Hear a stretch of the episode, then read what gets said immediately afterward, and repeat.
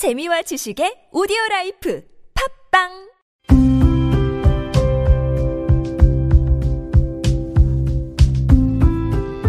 칼럼을 읽어드립니다.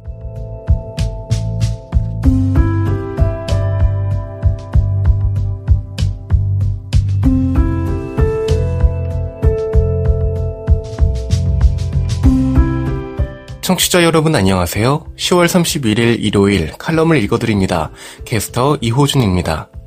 칼럼을 읽어드립니다에서는 여러분과 같이 고민하고 장에게 최신 정보를 담은 글을 골라 전해드리고자 하는데요. 그럼 바로 오늘의 칼럼 만나보시죠.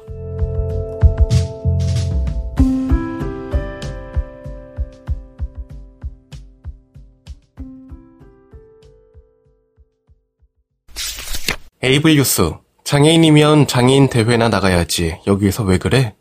칼럼니스트 김최환.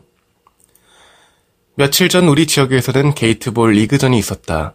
총 23개 동네 동호인 팀이 참가해 8팀씩 4개 조로 편성하고 각각 1개 조마다 A파트와 B파트로 나누고 괄호 열고 한 파트에 4개 팀씩 배정, 괄호 닫고 격주마다 조별 리그전을 갖는다. 그리고 각 조에서 1위 팀이 결선 토너먼트에 진출해 지역 대표팀 선발 대회를 치르고 최종 우승팀과 준우승팀이 자기 지역을 대표해 도민체전 왕중왕전에 출전하게 된다. 따라서 각 조에서 진행되는 게이트볼 리그전은 매우 큰 의미가 있는 경기로 모든 팀들이 최선을 다해 경기에 출전하고 팀마다 선수, 괄호 열고 경기자, 괄호 닫고 선수 선발에 신경을 많이 쓰게 된다. 참고로 전북도민 체전 왕중왕 전 대회는 게이트볼, 축구, 볼링 등 총 10개 스포츠 종목에서 동호인 리그전을 통해 지역 대표팀을 선발해 도민체전에 출전하고 왕중왕전을 통해 전북도 지역에서 최강팀을 뽑는 지방에서는 제일 큰 스포츠 축제로 매년 열리고 있다. 왕중왕전에 지역 대표팀으로 선발하기 위한 마지막 조별 게이트볼 리그전에 동호인 팀 4개 팀이 참가해 경기를 진행했다. 게이트볼은 두 팀이 홍공팀과 백공팀으로 나누고 한 팀에 다섯 명의 경기자 괄호 열고 선수 괄호 닫고 경기자가 각각 번호가 새겨진 자구 괄호 열고 자신의 볼 괄호 닫고 자구를 가지고 심판의 타순 선고에 따라 한 사람씩 경기장에 들어가 1게이트, 2게이트, 3게이트를 순차적으로 통과하고 골폴에 터치하면 완료돼 총 5점을 얻게 되고 동시에 한 팀 5명의 경기자가 one team으로 경기하는 단체전으로 진행된다. 때문에 경기자 개인의 경기력과 소통하는 팀플레이가 매우 중요한 경기다. 한 게임에서 30분간 10명의 경기자가 순번대로 경기하면서 팀별 득점이 높은 팀이 승리하는 스포츠 종목이다. 또한 게이트볼은 남녀노소, 장애인과 비장애인 누구나 참가할 수 있고 모두가 함께 운동할 수 있는 barrier free 스포츠 종목이기도 하다. 피해자는 이날 심판으로 참가해 다른 심판과 둘이서 경기를 진행했다. A팀의 1번 타자가 타선 통고를 받고도 두 번씩이나 경기 중에 퇴장을 당하는 반칙을 범했다. 한 번의 반칙으로 퇴장 당하더라도 다음 순번에서는 다시 경기자로 입장할 수 있다. 그 사람의 반칙 조항은 10초 룰을 지키지 않은 것인데 게이트볼에서는 타선 통고를 받는 순간부터 10초 이내에 자기 볼을 타격해야 한다는 규칙이 있다. 그런데 그 사람은 이런 규칙을 지키지 않고 time over, 괄호 열고 주어진 시간을 넘김, 괄호 닫고 time over의 반칙을 범한 것이다. 사실적으로 이런 규칙은 장애인이나 나이 많으신 경기자에게는 조금은 불리하게 적용되는 사례들이 있기도 한다. 그럼에도 심판은 통상 10초를 셀 때 10초가 지난 후에 8초부터 9초, 10초, 반칙의 순서로 큰 소리로 누구나 다 듣도록 외치며 조금은 느슨하게 타격할 기회를 주면서 판정한다. 심판의 반칙이 선언되고 타자가 퇴장을 당하자 팀에서 항의가 빗발친다. 심판이 너무 깐깐하게 보내 동네 운동하는 사람이고 더군다나 나이 드신 장애인인데 좀 봐주면 안 되나. 너무하네. 그러면 못 써. 심판이 못 됐어. 등등 여기저기서 아우성이다. 그런가 하면 심판은 심판대로 경기 규칙에 따라 정당하고 공정하게 판정했고 판정에 아무런 문제가 없다고 어르신들에게 설명하느라 애를 먹는다. 그러자 심판위원장이 중재에 나서서 심판의 정당한 판정을 따르는 것이 스포츠 경기고 더구나 게이트볼 리그전은 동네에서 평소 자기 구장에서나 하는 운동이 아니라 스포츠 대회이기 때문에 규칙을 따라야 하고 규칙 적용을 판정받는 심판이 존재하는 것이기 때문에 대회에 참가하는 선수는 누가 되었던 그 선수가 장애인이든 어르신이든 암튼 규칙대로 경기를 해야 한다는 것을 강조하면서 하는 말 장애인이면 장애인 대회에 나가야지. 여기서 왜 그래? 나이 많은 장애인임을 내세우며 규칙을 지키지 않을 것 같으면 나오지 말아야지요. 라고 말한다. 이 말을 하는 위원장은 가끔씩 장애인 게이트볼 대회나 리그 전에 심판으로 참가해 경기를 진행한 경험을 가진 사람이다. 장애인이면 장애인 대회나 나가야지 여기서 왜 그래? 필자는 이 말을 듣고 경기가 끝나고 위원장에게 말했다. 어차피 동네 사람들이 하는 스포츠 대회인데 장애인들이나 스포츠 노약자들이 참가해서 함께 운동할 수 있도록 경기 규칙을 개정하거나 완화해서 누구나 즐길 수 있도록 하면 안 되나요? 게이트볼 종목도 barrier free 스포츠로 나가야 할 것인데요. 앞서 말한 경기자는 고령으로 경증 지체 장애인인데 평소에도 동네 구장에서의 운동 습관이 게이트볼 규칙 10초 를 지키는 것은 한 번도 없었고 느긋하게 경기하는 습관을 갖고 있는 사람이다. 이번 일을 겪으면서 느낀 점 한 가지는 장애인 당사자들 역시 스포츠 대회에 참가한다면 자신이 가지고 있는 장애가 경기에 장애가 되지 않도록 지혜롭게 대처하는 자세와 운동 습관을 갖는 것이 중요하다는 것이다. 지금 여러분께선 KBIC 뉴스 채널 매주 일요일에 만나는 칼럼을 읽어드립니다를 듣고 계십니다. 비마이너, 청인 수어 아티스트가 농사회에 위협이 되는 이유. 청인 노래가사 수어로 표현하면 다 수어 아티스트? 실력은 없지만 주목은 다 받는 청인의 특권, 열악한 농복지, 수어에 대한 낮은 인식부터 개선돼야. 기자명 안정선. 한국 수어가 농인들의 공용어로 인정된 지 몇 년이 지났지만 그에 뒤따라야 할 제도와 인식의 변화는 여전히 느리다. 이런 상황에서 한국 수어는 농인들의 고유한 언어나 문화가 아니라 여전히 단지 손으로 하는 말, 즉 수어로만 이해되고 있는 실정이다. 정작 농인들의 삶은 크게 나아지지 않았는데 청인들은 실력과 무관하게 수어를 사용한다는 것 하나만으로 수어 아티스트라는 이름으로 활동할 수 있게 되었다. 이 글의 필자는 바로 이 문제를 지적함으로써 농인과 수어를 위해 진정 필요한 게 무엇일지 고민하길 촉구한다. 작년에 우연히 후지모토 사우리의 기사를 접하게 됐고 읽은 순간 적잖은 충격을 받았다.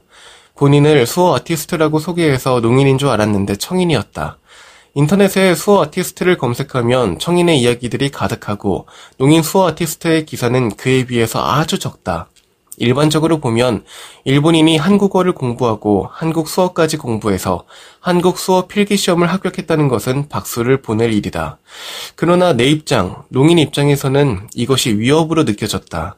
그 이유를 설명하기 위해 우선 현 우리나라 농복지에 관해서 이야기를 하고 싶다. 우리나라 농복지의 실태. 우리나라 장애인 복지가 10년 전에 비해서 좋아진 것은 사실이다. 지하철 교통비 무료, 영화관 50% 할인, TV 자막 방송, 수어 통역 좋아졌다. 그런데 인권이나 문화권은 한 1% 정도만 나아진 것 같다. 한국 수어가 우리나라 공용어로 제정된 지 벌써 5년이 되었다. 그런데 한국 수어가 공용어라는 사실을 아는 사람은 많지 않다. 즉, 대중화가 되지 않았다는 뜻이다.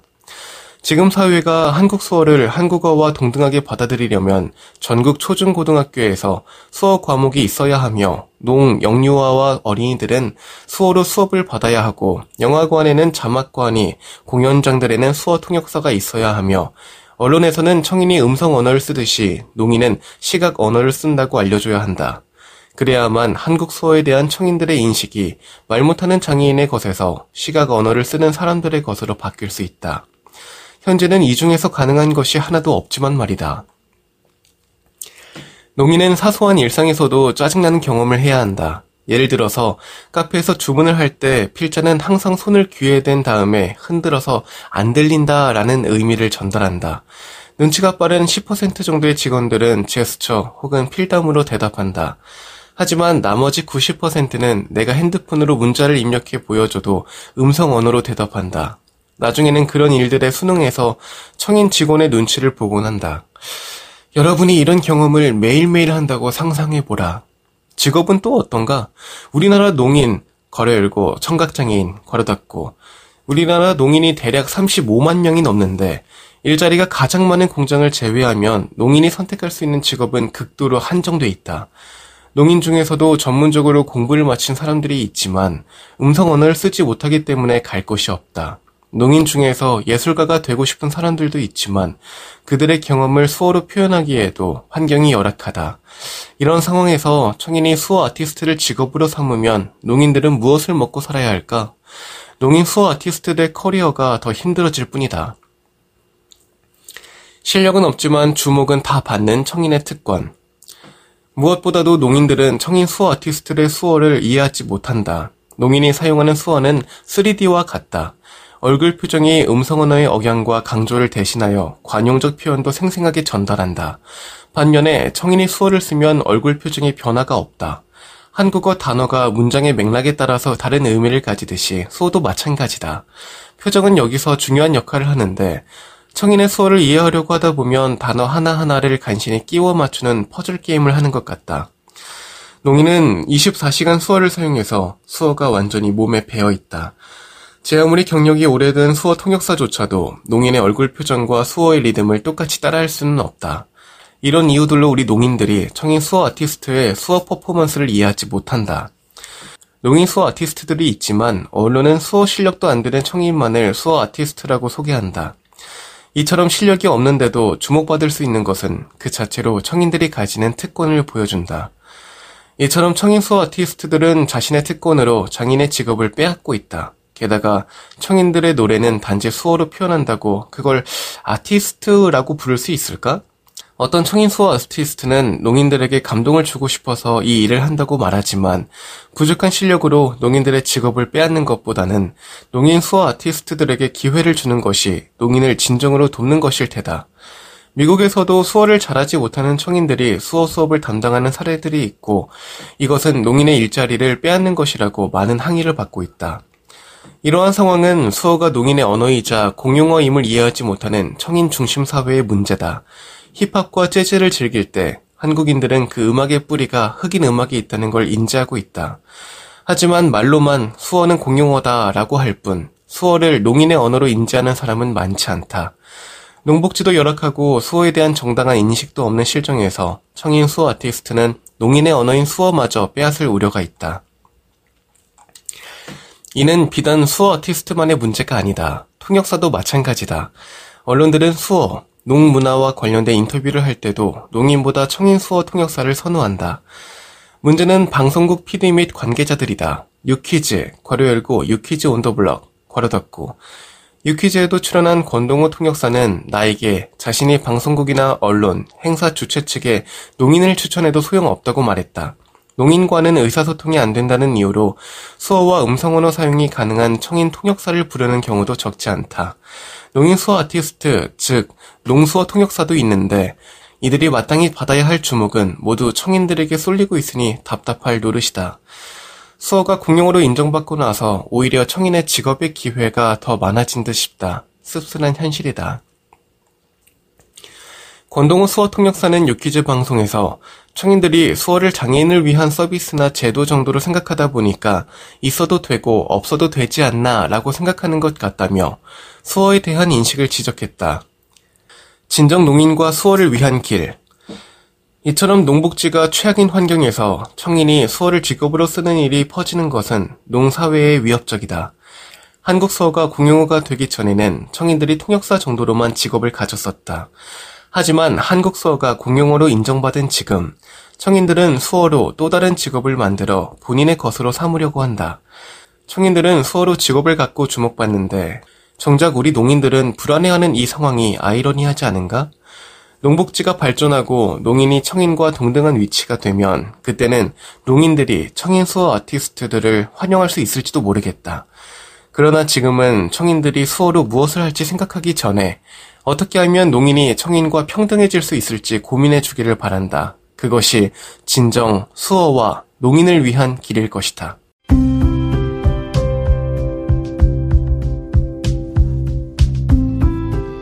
10월 31일 일요일 칼럼을 읽어드립니다. 오늘 준비한 소식은 여기까지입니다. 지금까지 제작의 이창훈, 진행의 이호준이었습니다. 끝까지 청취해 주셔서 고맙습니다.